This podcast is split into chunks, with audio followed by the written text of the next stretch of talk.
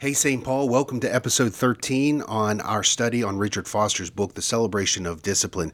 Now, this is the very last chapter in Richard Foster's book, and um, so we're going to finish up the book this week. Next week, uh, Shane Green will be with us to just kind of put a, uh, a recap and a summation on the entire book. I'm joined today with Tommy Bridges. Tommy, this has been an exciting road to walk down with you. It certainly has, John. And I think that as we celebrate the end of these studies, uh, it only leads us to another journey. It does. Uh, and that's exciting in itself. Yeah, for those who are uh, listening on our podcast, Tommy and I will regroup and come back with another study in the near future. But in the meantime, we really hope that you've enjoyed this study and certainly invite you to reach out to us if you have any questions or comments or anything you'd like to add. Certainly uh, feel free to reach out to us on our email address podcast at spumccolumbus.com. Tommy, let's jump into this last chapter, the discipline of celebration, which I thought was a very interesting way to end the book. The title of the book is The Celebration of Discipline, and he ends the book with this discipline of celebration as a way of all of these disciplines adding up with each other to get you to the end of the journey where there is this transformation, there is this freedom that we can live our Christian life and our walk with God with freedom in transformation, uh, being transformed. Exactly, John. And I think we must remember and keep this in the forefront of our minds. You know, disciplines sometimes create a sense of negativity that, oh my gosh, I'm going to be disciplined. I got to do this and I have to do this. But these disciplines are not that at all. They are the way that we place ourselves in a position where God can transform us into the person He created us to be. It's just such a wonderful way to look at and to unlock the doors to the inner life. Yeah, there's the, the, we've said this before, and I think we even started uh, this this journey, this podcast, by saying that none of these get you into the door with God. None of these make a way for you to be a part of His family. I mean, that was all done with the completed work of Jesus Christ on the cross. Is by His work on the cross that we have this opportunity to be a part of something bigger than us, be a part of God's family. These disciplines are a way of transforming us into this reality, this this new way of uh, this new vantage point that we are living into this kingdom of God that is uh, so much bigger, so much grander, uh, so much more powerful, so much more broad than our kingdom we have the ability to say, you know, it's not me who does this. The weight of the world is not on my shoulders, but God who is carrying me, God who is uh, working through me, in me, and around me by showing us, showing me this glimpse of His grace, His mercy, and His steadfast love. John, unlocking the door to the inner life. Why do we find that so hard to do? Because throughout this book, throughout these 13 disciplines, we find that not only God loves us, He cares for us, and He's promised us an abundant life. And the only thing we have to do is by His grace accept that fact that He does love us and He, want, he cares for us.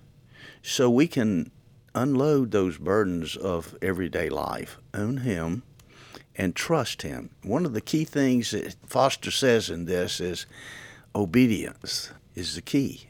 Yes. And you remember the old, old hymn, Trust and Obey, for there's no other way to be happy in Jesus but to trust and obey.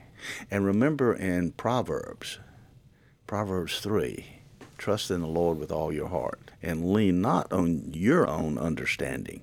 So we must accept that fact that God loves us so much. He created us, He has a plan for us. And we must let Him, through these disciplines, put that plan in place for His glory. You know, we had a discipline of worship. And we, we talk so much about it's just not coming to St. Paul every Sunday that we worship, but we worship Him every day of our lives. Monday through Saturday, we worship Him in our own way, whether it be at a stoplight, at work, or at home. When we get up in the morning, and the joy that we have through these disciplines, through this discipline of celebration. And joy is the keynote of all these disciplines.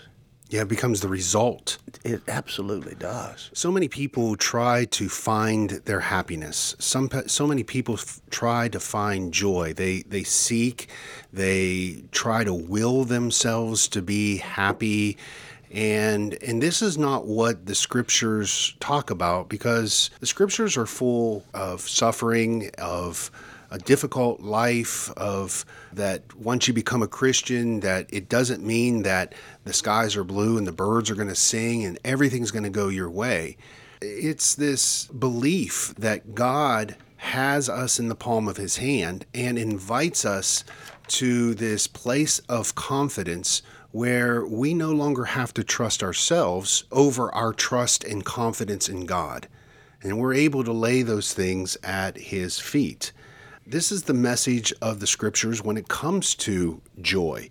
Uh, it's a result of being provided for. It's a result of belonging, a place. It's a, a result of all of this kind of working together. And when it comes to our Christian walk, it's so tightly wound to the Old Testament idea of the year of Jubilee.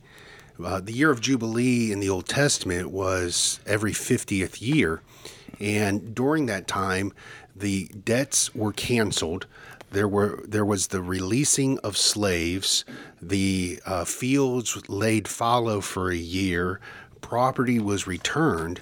Even when Jesus came and spoke about this, the year of God's anointed, or the year of, of when the Messiah would come, he closes the scrolls in Luke and he says, This today has been fulfilled in your presence. And the connection is, is that Jesus is that one who, as we see for, through the rearview mirror, that ultimately canceled our debts. It's not the debt that I might have with you or somebody else. It's it's the debt of in, the in, inability to be good enough, to do enough to reach God and to be a part of his family on my own. And so, this joy is that I have a place, that I am provided for, that God has us in uh, His sights, that He deliberately, and I love this, intentionally reveals Himself, reaches down, and makes a way. And our celebrations uh, of disciplines that Foster brings out are just responses to that till we get to that culminating point, that climactic point where it becomes joyful living, celebration of all God's done. You know, we must remind ourselves this is uh, January the 22nd. About a month ago, we were singing hymns Joy to the World, the Lord has come. And you spoke about earlier about the birth of the Christ child. Glory to God in the highest. An yeah, announcement. the announcement of Christ to the shepherds was, Behold, I bring you good news of great joy, joy, that shall be for all people. The, just, just the announcement of Christ coming into the world was good news and great joy for all people. Right, right. I'm reminded of what St. Augustine said in the beginning of this chapter. Actually, he said, The Christians should be an alleluia from head to foot. As Christians, we believe that Christ died for our sins, we no longer have to worry about that. We have a place in eternity. And if we could get up every morning and realize what a joy it is to be alive, and whether it's raining outside or the sunshine, it's a blessing from God. It's raining today. And I, I bet some people will get up and say, oh my gosh, it's raining. I might get my hair wet today. But it's a blessing from God that it rains. The flowers certainly love it. Yeah. My yard loves it because they just fertilized it the other day. So, you know, we have to have that mindset. We have to have that attitude. We have to have that change in attitude of Christ. Everything that we enjoy in this life is a blessing. And we talked about sorrow. Obviously, we have things that happen, tragic accidents, people with terminal diseases. What can we learn from that? There is there's a message somewhere in that sorrow. If we only look a little bit deeper. But on the flip side of that, we live in an abundant, affluent society, and sometimes we let that control us. I remember in one of the first disciplines we talked about, we talked about the, the three major forces working against us uh, on a daily basis, and that is noise, hurry, and crowds. And as Carl Jung said, hurry is not of the devil, it is the devil. Again, we go back to those disciplines the silence, the solitude, the study, the opening ourselves up to the inner life where God can transform us. And the product of that is joy and peace. What did Christ say when he left the disciples? Peace I leave to you. And the interesting thing, Tommy, is not as the world gives. Peace I leave with you, but not the peace of the world. No. There's so much temptation to find our peace, our joy through the world, and to find it through relationships, through things, through accomplishments, and whatnot. And those are fleeting, those actually control us in such a way that takes our eyes off the unseen realm of what God is doing in our midst. I mean, you think about where we get our strength. What motivates us to keep on going from day to day? You have examples throughout the scripture where people just wanted to give up. They have seen great works of God, but they find themselves in a place where they're in a desert, they're alone. Elijah's one in 1 Kings 19. He's running from Jezebel, and he just he gets down to Beersheba, which is the southernmost of part of Judah, and then leaves his servant there, goes out to the desert, and cries out and says, You know what, God, my ancestors, those who have come before me, they have died. Let me die with them.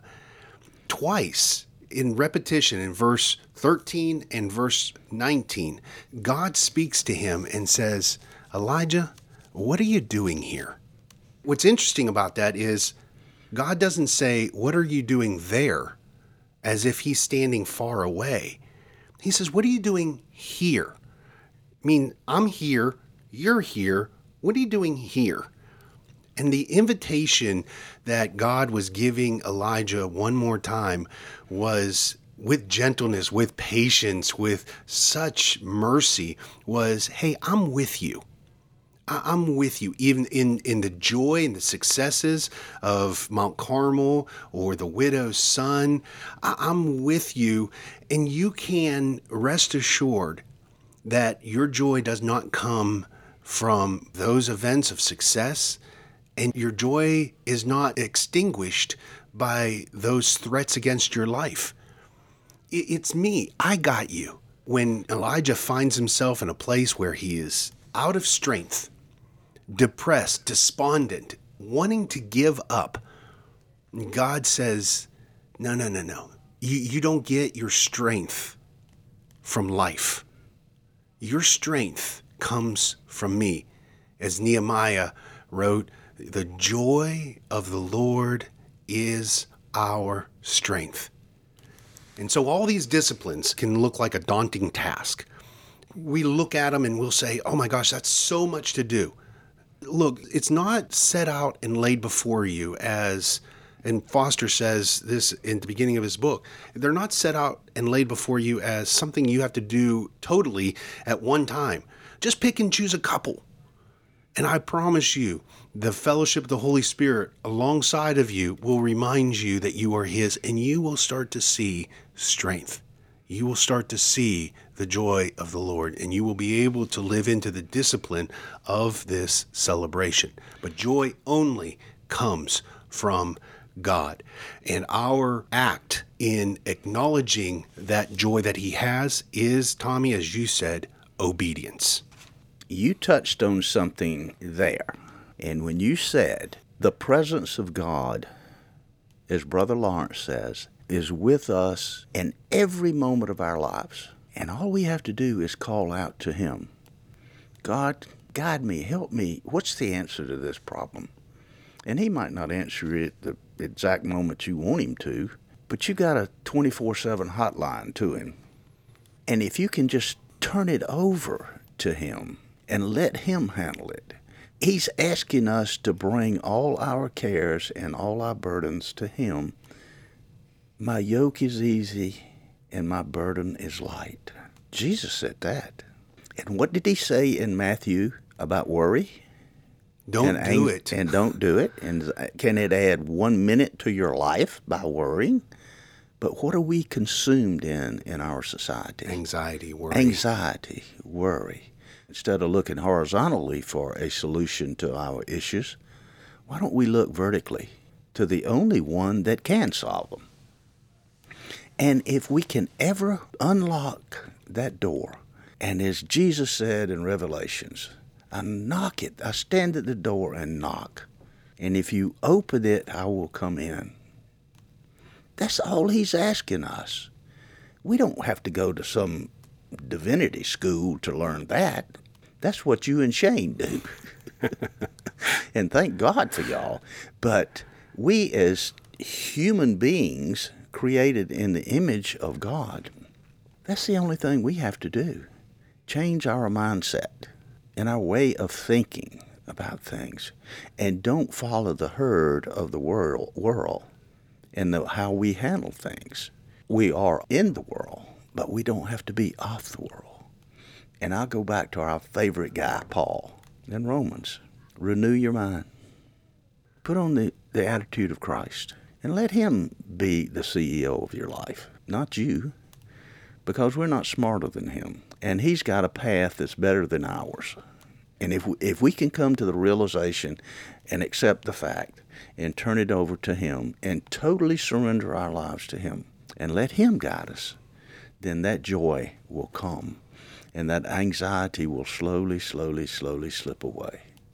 And we can enjoy the abundance of life that God promises. And far as I know, I don't think He's ever not fulfilled one of His promises.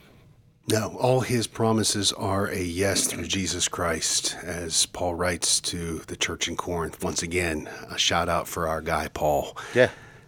There's a fact that Foster brings out in this book that transformation is accomplished through these disciplines. Now, we truly believe that Richard Foster is not the first person to talk about these disciplines. I mean, when we think about discipline, you you mentioned uh, before we started that discipline is centered around this idea of, man, I gotta work hard. And I think of looking at my children, they think of discipline as punishment. And so it has this very dark shadow that kind of falls upon uh, itself just by using that word. But keep in mind, uh, discipline is the path that we take so that we come to that point where John 10:10 10, 10 becomes a reality that Jesus said the devil has come to steal, kill and destroy, but I have come that you may have life and life abundantly. This life abundantly is so counterintuitive to what the world thinks life is. Life is not centered around the accolades or the accumulation or the relationships. Life is centered around obedience, uh, walking the path of, of these disciplines. And, and as I mentioned, Richard Foster is not the one who started this. I mean, you can go back to what Jesus said if you want to be my disciple, deny yourself each day. In the word deny, you are seeing in of itself what it means to walk through the, the path of discipline. To deny yourself, to pick up your cross, and then start walking. There's this action two decisive decisions that we make deny ourselves, we're going to pick up our cross, and then an action walk. I think of my relationship with my wife. We started dating, I think it was 1990 in September, and we were engaged the following February, and we were married uh, 18 or 14 months after that in May. And once we got married, now, she ex- loved me. She accepted me. I loved her. I accepted her. The relationship was there. but there were some disciplines. I had to put the cap back on the toothpaste. I had to pick up my laundry. I had to put dirty dishes in the sink. Okay, Th- those even if I didn't want to, those were disciplines that I had to do, and I worked to. Why? Well, because I love her and she loves me, and and I want to do those things. But it sure did make life a lot easier for me in our relationship if I was considerate enough to step into the things that denied what I wanted to do right then. Oh, I don't want to pick up my dirty laundry. I want to do this. There's a denial of self. This is the same, I think, in some small sense of what these disciplines are. The disciplines that Foster brings out come to this culmination at this last chapter that ultimately it is a celebration. There is this celebration that joy comes when the ordinary, the common ventures of life are redeemed, are redeemed by God. That's year of Jubilee every morning. The book of Lamentations 3. Uh, great is thy faithfulness. Mercies, what? Are new every morning. New every morning. It's not that they are recreated it is that, that you see them fresh every morning. So, what would it be like if one of the disciplines or a couple of the disciplines, or we just started to zero in our attention in our spiritual walk that God has mercy, grace, and He is faithful, and to see that as fresh every morning? What difference would that make in our lives? a lot. And what if we, every morning, if we would ask ourselves this question How would I feel if I knew everything in my life is working out for my good by God? Because it is. I, go back to the to the uh, Israelites coming out of slavery from Egypt. God heard their cry. He sent Moses and Aaron to deal with Pharaoh and to get them out. So they were liberated from the bondage. But what happened? They were released and they continued to complain. And, and we saw that Moses at Mount Sinai, he gets the covenant with God, the Ten Commandments. And the Ten Commandments are kind of like the disciplines. They're not to make us, oh gosh, I got to do this and I got to do that. Those are things that if we abide by the Ten Commandments, life would be easy we wouldn't have the heartache that if we violated some of these commandments in our daily lives, life would be joy and full of happiness and peace. That's why He gave it to us as a roadmap to follow. But they didn't. And you see what happened as we go through the whole litany of the the kings in the Old Testament and and the idolatry and the apostasy that took place and then the eventual dividing of the kingdom, the uh, Assyrians coming, the Babylonians coming into captivity. And that was their choice, and it's our choice too. Do we remain in bondage to ourselves and our self interest? Or do we release that and take the, the burden off of our back and let God handle that? and let Him guide us along the path to peace and joy and a life full of abundance. And that's all we have to do. Moses tells the Israelites coming out of Egypt, and they see the, the Egyptians coming after them. And he tells the Israelites, uh, Fear not, stand firm, and see the salvation of the Lord. Notice he didn't say, you got to do this. You got to do this. Just just stop. See the salvation of the Lord which he will work for you today. The Lord will fight for you, and you have only to be silent. I love that. No, wow. I love that. And guess what? Silence is one of the disciplines. It is. It is very much so. But, you know, while this study was absolutely a wonderful experience for me because it allowed me to dig deeper, to examine my life and my spiritual growth. I look forward to continuing on that. This is not the end. This is actually the beginning to allow God to do His work. And it's baby steps. You know, Christ always talked about the childlike attitude, the complete trust. And that's what we have to do. We don't have the solution to all the problems. He does, though. Take those baby steps, and the next thing you know, you're running with uh, with a smile on your face, and no matter what happens, you know that God is there. He's not going to leave us. He's with us in every circumstance that we face. I want to end with um, a quote from C.S. Lewis in Mere Christianity. I think this kind of brings this all together, especially on the discipline of celebration, which is the culmination of all of these other disciplines. C.S. Lewis writes Good things as well as bad, you know, they are caught by a kind of infection. If you want to get warm, you must stand near the fire. If you want to be wet, you must get into the water. And then he continues if you want joy, power, peace, eternal life, you must get close to or even into the thing that has them. They are not a sort of prize which God could, if He chose, just hand out to anyone. They are a great fountain of energy and beauty spurting up at the very center of reality. That is a beautiful summation of getting close, getting into God, and realizing that He has formed you and created you wonderfully.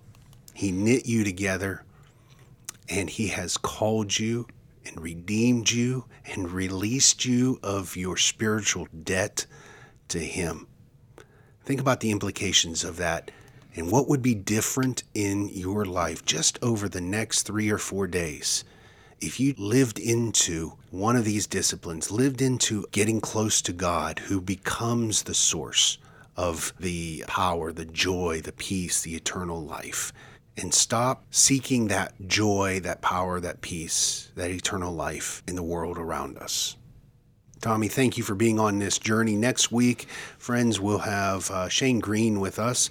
We'll put a, uh, a bow on this this study. And, uh, and then in the weeks to come, uh, Tommy and I will be back to start a new study that certainly will build upon the foundation of Richard Foster's book.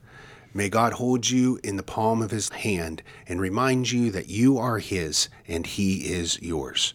God bless.